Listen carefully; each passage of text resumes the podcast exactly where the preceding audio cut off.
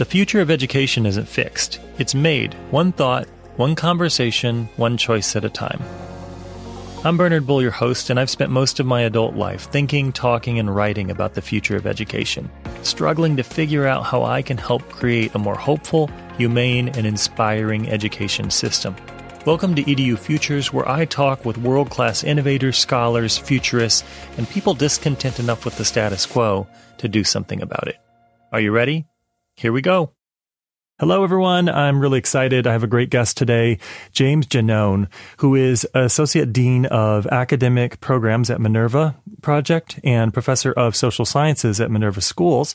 Uh, he oversees strategy and development of curriculum and programs for Minerva's academic partnerships, also works closely uh, with the product team, and maybe he's doing some other things, and some things might have shifted recently. So we'll find that out during the interview today as well. But before joining Minerva, he was assistant professor of philosophy at Rutgers University and had a focus, his research focused especially on the philosophy of mind and cognitive science, something I think we might be able to weave into this conversation a little bit, with a PhD in philosophy from UC Berkeley and postdoc at Stanford. James, welcome. Thanks so much for having me, Bernard. So, did I get that right in terms of the bio, or did I have anything that's maybe been updated or changed since that was written? Absolutely. Uh, I can speak about some of the work I've been doing more recently at Minerva if you're interested in that, but everything else was spot on. Great. Uh, wonderful. Well, I love to start my interviews by um, giving the listeners a chance to hear a little bit about the person we're talking to. So maybe we can start by uh, you sharing a little bit about your background and what led you to where you are today. Sure. Happy to talk about that. So as you mentioned, uh, you know, I had a education in philosophy, and one of the interesting features, or it's been interesting for me anyway, about that education was that I started out in my undergraduate studies really studying the history of philosophy and had a very kind of humanistic uh, kind of grounding in my education there.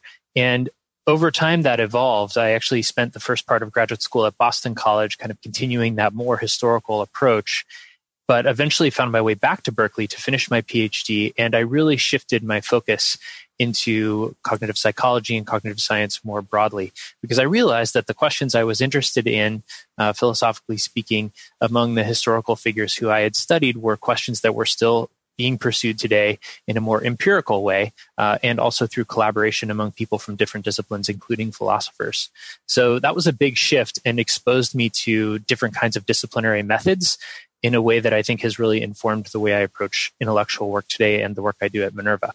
The other big thing that was a huge influence on me was my postdoc at Stanford, which was very focused on teaching. And that really exposed me in a way that nothing I did in graduate school did to different met- methods of pedagogy, especially methods other than the lecture. Um, so I did quite a lot of you know what we call active learning or high leverage student centered practices uh, through the team teaching and collaboration with other postdocs at Stanford, and that really carried into uh, my teaching as a professor, and then of course the work that I've done at Minerva since. Great. So let's let's talk about that transition point. So you uh, went into academia, you were serving as a professor, but now you've moved into this kind of uh, administration role with a new and very different type of higher education community. How did that shift take place? Yeah, so when I got to Rutgers, I had really put a lot of uh, emphasis on teaching my classes in a quite different way by the time I arrived there. So I really wasn't lecturing at all. I had this kind of flipped classroom approach where I was recording videos of myself. Uh, for the lecture part, students were watching those kind of as their homework along with the reading. And then we did all of this active learning in class. And I was really uh, gratified to see that this seemed to have a big impact on their learning relative to the way I taught earlier in my career. So I was excited about this, but the incentive structure in traditional higher education doesn't support a lot of focus on teaching for most faculty, uh, especially tenure track faculty, which I was. Uh, the focus is much more on research. And I enjoyed research, but I felt like I could have a lot more of an impact on the world and on education through the teaching side of things. So I looked around to see what other opportunities were out there, and I came across Minerva and was really excited that there was an entirely new institution that was 100% focused on what would have the biggest impact on students. And so I was lucky enough to be offered uh, the opportunity to help build the curriculum of Minerva uh, from pretty near the very beginning of the organization's history. And it was just too good to pass up at that time in my career. Great. So we've talked a little bit about how you've come to be where you are today. And let's switch it over to the community you work at right now, Minerva. Can you give us a little bit, maybe a little longer than an elevator pitch, but uh, uh, little elevator. Uh, maybe it's a tall building, so we're going up the. Uh, uh, we're going up maybe fifty or sixty floors here, um, and someone is saying, "Minerva, I've heard a little bit about it, but but what is it?" Sure. So the founder of Minerva, Ben Nelson, asked a question which I think is really powerful when he was thinking about starting Minerva, which is if you think about the leaders and innovators and the people who will have a big impact on society, say 50 years from now, and you ask yourself, what kind of college would you wish they went to? Uh, what would that college look like? And he thought about the fact that these people, it would be very good for them if they were really um, global citizens, if they were people who understood the dynamics of different cultures and so on. Uh, he thought about the fact that the nature of the jobs people would have and what the economy would look like uh, 50 years from now would be completely different than what it's like now. So he asked and he built a team around asking the question of how could we prepare people for a increasingly quickly changing world where uh, very narrow kind of education that focused on you know sort of today and what today's economy what today's problems look like wouldn't actually prepare people well for the future so uh, he started Minerva Schools along with a really fantastic team. And uh, the person on the team who really drew me to Minerva was Stephen Kosslyn, who used to be uh, a psychologist at Harvard, also the dean of social sciences there, and uh, someone whose research uh, I was very impressed by. Graduate school and so on. And he had another n- number of other great people on the founding team. They built this school really because they thought, you know, if you build a company around trying to reform higher education or improve higher education without actually proving that these new practices work first, uh, it's not going to be very persuasive. So they started this school. Uh, it really is a remarkable model where the students travel globally to their four year degree. Uh, all of the classes are active learning, like I described earlier, and there are many more interesting features of it we could talk about. Um, but the school's been around for over six years now, and we've graduated students. Our first students graduated back in May. And I would say that you know it's still early in the days of the institution, but it's uh, the model has been really successful in many ways, and we've also learned a lot, and that's put us in a much better position, I think, to uh, engage with other kinds of educational institutions and think about how uh, education can evolve, especially higher education. That's great. I've actually I followed Minerva from its very beginning, and in fact, my first interview I had launched. I had a previous podcast, and there was a a pilot version of that podcast. It was called the Moonshot EDU Show, and one of my early guests was actually a student in the first class at Minerva, and then um, a little bit later. Um, I had interviewed your director of is it learner experience? Is that what it was called? The title student experience. Student maybe? experience. Yeah, and so you're actually the third person I've interviewed um, at Minerva uh, from its beginning. And, and uh, it's really been fascinating to see its growth and its development. Uh, when a new college starts, uh, historically, oftentimes what happens is people look at the best practices from the past and they look at the models and the construct of what a college looks like. And they generally keep most of what existed before but they augment it with some new ideas that they think would really make it better. Um, it seems to me that Minerva did not follow that route, that it really uh, almost started from scratch. I mean, you are using things called courses. I don't know if you have letter grades or not, but could you talk a little bit about sort of what was different about how Minerva formed? That's a great question. I think you rightly point out that uh, when the founding team of Minerva was thinking about what this college should look like, they really had to ask what were the things from um, the traditional model that needed to be retained, and then how could we integrate uh, some of the practices that we thought were um, not being properly applied uh, in colleges and universities today uh, with those without compromising them. And as you mentioned, we do have courses. We have credits. Uh, in fact, students have need 120 credits to graduate, like they do in most U.S. undergraduate programs. the college is accredited. Uh, it went through an interesting incubation process with the Claremont colleges, in particular, uh, the Keck Graduate Institute, um, and is now in the process because we've graduated students of becoming fully independent and having its own independent accreditation. And we thought that those kinds of things were very important so that the students who came to Minerva would not be at a disadvantage relative to their peers going to other universities when it comes to you know having an accredited bachelor's degree and so on. And that obviously imposed certain constraints on what we did. There are certain numbers of uh, contact hours you need to have with instructors and so on. And so those all impose some guardrails around how the curriculum and the courses were designed. But with that in mind, we then really asked what does the science show what does research show or you know best practices that have been observed at least even if they haven't been uh, thoroughly demonstrated through science is most effective for learners and that's really where we took this wholesale departure so uh, there are many you know instructors college professors and universities that do high impact teaching practices in various ways but to try to implement those systematically so that literally every learning experience the student has is one that's supported by what we know about learning is quite radical. And that was, I think, where, as you said, um, Minerva did not, tried really hard not to compromise in any way or to hang on too much to the traditional way of doing things. Yeah, that's great. And I, I would love to dive into some of these differences um, and maybe from a few different vantage points. Perhaps we could start with the student experience, but I'd also love, I think there might be some listeners interested in what's similar or different from the faculty experience and maybe even another experience um, in there too. So, from the perspective of a student, what's different for a Minerva student compared to what they might experience if they were at Rutgers, for example? Yeah, there's a few different things I would say. The first you know one is that they are having this experience of moving to these seven different cities during their four year degree. So they start in san francisco for the entire first year where they get this very solid foundation in the minerva way of of uh, doing things and of education. And then after that every semester they're moving and they go to korea and india and germany and argentina and the United Kingdom and then finally Taiwan. They come back to San Francisco at the end uh, for their graduation in the last kind of intensive month of presenting their capstone work and so on. So that's obviously uh, quite unusual. And it's not just a um, sort of uh, traveling vacation study abroad kind of experience. It's a deep part of the the learning. So I think one thing that's quite different about Minerva is that the academic experience that students are having in their courses is very intentionally and in a quite structured way complemented by experiential learning in the cities where they live.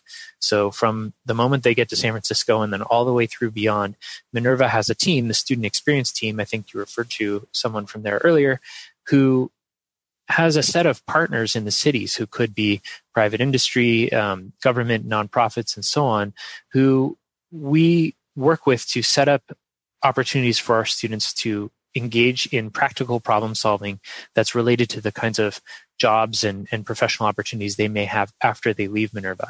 Uh, so they can undertake civic projects, they can go to workshops. In many cases, they end up becoming interns uh, uh through these partners. And that gives them a chance to apply the academic skills and knowledge in a very concrete way. Uh, so the the really intentional and systematic marriage of experiential learning with academic learning, I think, is one very unique part of the Minerva student experience. That's great. What about the course uh, component? What does that look like for a Minerva student? So, as I mentioned earlier, Minerva has 100% active learning in the classes. So, there are no lectures ever during class time. And that means something both for the students and for the instructors. Uh, for the students, it means they need to come prepared, having uh, engaged with the assigned pre class work, and they need to participate. So for 90 minutes, which is how long our typical classes are, they're going to be called on. They're going to be sent into small groups to do various kinds of collaborative problem solving together. They're going to engage in debates, um, facilitated discussions, and so on, where the quality of the class experience and how much they learn and how much their fellow students learn really depends on them being prepared and engaging really actively. And I think this has two results. One is just the kind of basic learning um, fact, which is that by deeply processing information and by practicing it, uh, you learn it much better. You know, we we know the science shows that just listening to a lecture, you actually retain very little. The other piece of it is the students develop a tremendous amount of intellectual maturity uh, from what I've observed. So when you see our students engage in non academic contexts, the level of confidence they have speaking uh, and engaging in difficult topics is really incredible relative to other students I've seen at very, very good universities. Uh, I've taught at Rutgers, Stanford, and Berkeley. And it's because I believe the students just get this constant practice. You know, they're taking three or four classes a semester, two classes per course, 90 minutes a week of this constant intellectual engagement and discussion. And that just prepares them for doing that sort of thing in the world in a totally different way than than attending lecture classes or even the typical kind of seminar style discussion which is more sometimes abstract and intellectual a little bit less about problem solving than the minerva classes are. Mm, interesting. So in terms of the um, uh, in terms of the the student experience in the class how much learner uh, voice or choice is there compared to uh, how much is, is prescribed and sort of developed in advance for them? Yeah, that's also a really important consideration in the way we develop the curriculum. And the answer is that we want and we think it's really important for students to have agency in their educational experience, but we think that needs to be scaffolded. So we start in the first year by actually prescribing 100% of what students do in the classroom. They all take the same eight courses during the first year. And that's our general education program, where we teach them these broadly applicable interdisciplinary skills and knowledge that we then expect them to apply throughout the next three years and into their life beyond. So we have around 80 individual learning outcomes that are introduced in those courses, and they're assessed systematically and across the different courses that they take in that first year. And in fact, we continue to assess them on those in the years beyond. But it becomes increasingly their responsibility to think about how they apply those skills and knowledge. Then they choose their major and they choose their concentration within their major, and that determines obviously the courses that they take. But those courses, again, like like traditional courses at universities, are really designed by our faculty and delivered by our faculty uh, in a fairly, um, I guess, instructor led way in terms of what the content is. But as we move them toward the end of their education in their junior and senior year, they begin to take on some more agency over what their uh, educational program looks like. So we have uh, a capstone project, which is two years long and a substantial number of units where they spend their junior year scoping out a project that they want to really dive deeply on and work on. And then their senior year, they actually execute that project with it, help from an advisor. And that is, of course, completely up to them what their topic is. Of course, it has to be approved. And we also have tutorial courses, which are student initiated, student led courses. Um, sometimes faculty will propose topics that students might explore to kind of help guide them. And then students will sign up on things they're interested in. But the students collaboratively help design the syllabus and they're leading class sessions and really you know using their own research to determine uh, what they want to focus on and how they want to engage with that material so that becomes a really important part of them taking more responsibility for their education as well. That's great. We could go on and on and, and talk. Obviously, the core of this is the student experience, but I would love to sort of uh, tease out uh, a picture of the Minerva experience from different vantage points too. And you mentioned the faculty, and uh, it seems to me that there is. Uh, it's quite rare to have a higher education institution where 100% of the faculty are um, committed to a shared set of pedagogical uh, principles or uh, a shared educational philosophy that generally, obviously, I'm, I'm not saying anything you don't know, but just sort of putting this out there that it's quite common that that uh, uh, the learner's experience is, is largely determined by the the preferences of individual faculty members, and then you sort of put that into a stew, and that that's the degree experience. It, it, seems to be quite different at Minerva. So, could you talk a little bit about um, what is prescribed for faculty, or how much uh, autonomy or uh, faculty have, or the places where they do or don't have autonomy? Yeah, it's a great question, also, and it is really unusual. Um, I think the important thing to frame an answer to your question with is that the decisions that we've made about how faculty um, engage with each other, with the students, and with the curriculum are really driven by what we believe is best for students. And the faculty are really deeply engaged in helping us to determine what that is. So it's not um, a a completely top down sort of from the administration kind of a, a thing. I think that there are a couple of things that we've arrived at and that our faculty very strongly support uh, that are really crucial to this. So one is we believe that if a student takes a course, uh, how much they learn or um, at least how much they have the opportunity to learn should not vary from section to section of that course. So we're often, you know, offering multiple sections of the same course because our our class size is relatively small. We have usually between 10 and 20 students in an individual section of a course, except for our tutorials, which are a bit smaller. And so that means that we have designed the curriculum and the lesson plans and so on in advance. Uh, all 100% of the curriculum is designed by our faculty. So, you know, in the early days when we were doing this from the very beginning, uh, we had teams of people who had the right kind of expertise and they work collaboratively to design the initial versions of each of these courses. So that's one thing that we do quite differently than anywhere else is there are always at least two faculty members, and by that I mean teaching faculty members, who are working on a course together. Usually one is sort of the primary author, and then the other is kind of in a more reviewer type role where they're trying to ensure consistency of the practices that we use across different courses, and they're being a sounding board for the author and so on. So, uh, this is something that people really like, by the way. I think teaching in higher education can often be a quite isolating experience. Um, where you don't have other people to collaborate with necessarily around what you're doing with your teaching. And that's not true at Minerva. Um, even after a course is initially designed, all the people who teach it give input, suggest changes, maybe while the course is actually in process and certainly in between, you know, one time that it's offered and the next time it's going to be offered again. And they'll make recommendations for changes. And there's usually a process that we go through to do that. So it's highly collaborative. It's really team oriented. Um, the, te- the teams of instructors who are teaching a course at the same time meet weekly to discuss how the last week went and how they want the next week to go and so on. They share tips. And of course, they have different groups of students. So they'll, they'll make, um, different decisions about how to actually implement certain things in class, but they do want to ensure that the students have the opportunity to get a really consistent experience and learn the same things. And that's also important because there is a fairly strong prerequisite structure to our curriculum. So you have to take certain courses before you can take other ones. And uh, the way we've done that really ensures that uh, as an instructor, when you get students who have taken a prerequisite course, you can be pretty sure if they've passed the course that they know a certain amount. And that really helps to allow the subsequent course to be as effective as it can be.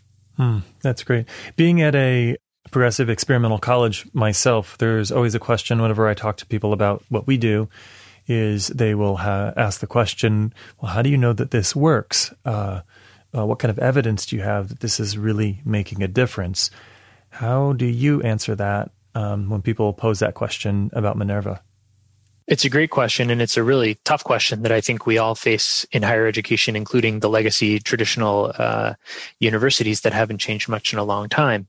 Uh, and of course, obviously, this is something that people are talking about more and more these days. How do we really show that there's a good return on investment for uh, a, a bachelor's degree, for example? There are several different ways that we look at this at Minerva. First is we do quite a lot of direct assessment of student learning and uh, much more so, I would say, than happens uh, typically at universities. And we're quite systematic about it. And we have done quite a bit of research on our own assessment practices. Uh, we do follow what are considered to be the best practices in assessment of learning by using very uh, clearly defined learning outcomes that students are fully aware of what they are.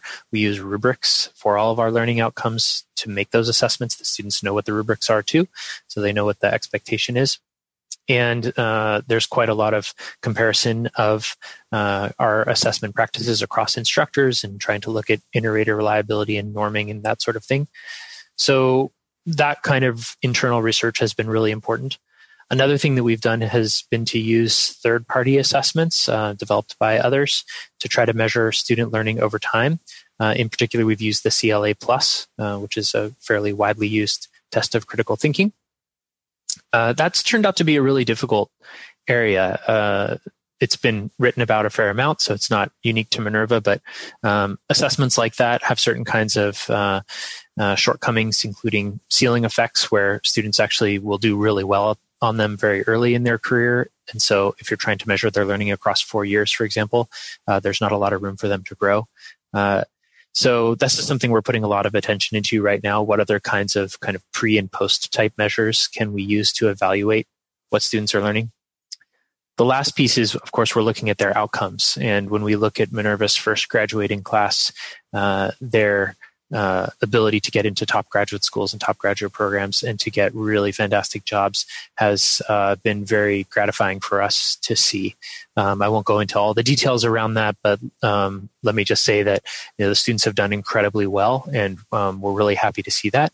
Minerva is a very selective college, so in some ways uh, we would expect these students to do quite well. But but we believe and they tell us that uh, they think there was a lot of value added by the particular experience that they had at Minerva, and I think that goes back to something I mentioned earlier about how the um, active learning and the experiential learning they do really helps them to be ready to enter a professional career role uh, with a high degree of maturity really early on.